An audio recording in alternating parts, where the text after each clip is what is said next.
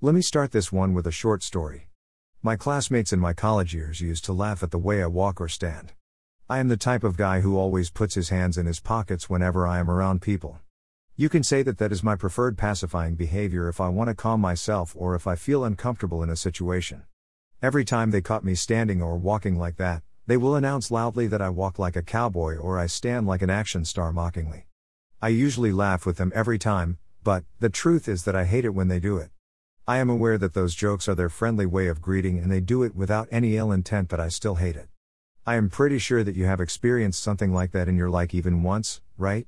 But, now that I am experiencing something like that, did I change my behavior? No, I did not. I owned every word they say and lived with it. That is not a sign that I cannot change and that I am weak, but rather, a sign that I can live with my flaws and be proud of it. I was a third year college student when this story happened.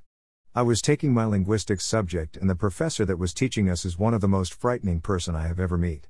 Her presence alone can melt any strength out of your body. She is a great teacher and a great person, but gosh, she is scary. There is even a running joke around the campus that once you pass her subject, you just successfully came out of hell. That is how profound her name in being strict and scary.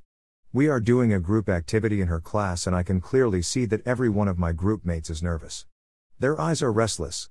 They would not even stop reciting the words that they are going to present, pulling their hair out of frustration that they might be the one that the professor will call to explain our work.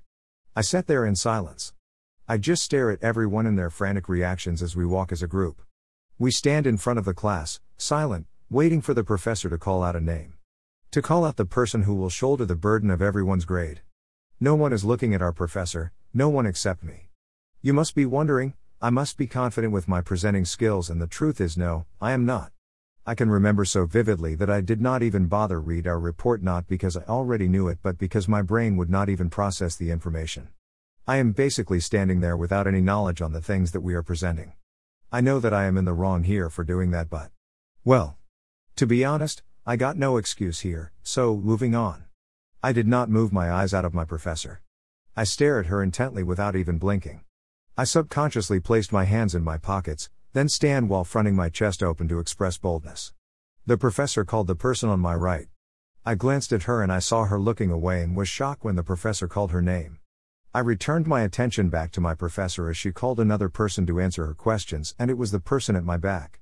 He is the tallest in the class, but I can clearly see that he is hiding by looking down the floor. As we finished our presentation, the professor pointed out each of our flaws, and can you guess what her evaluation of me is? Yes, that I stare too intently.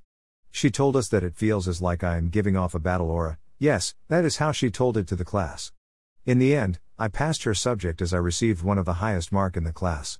People may mock me by the way I stand in front of others, but no one can deny the power of a person that is confident on how he present himself. That is all for me now, Shineko, out.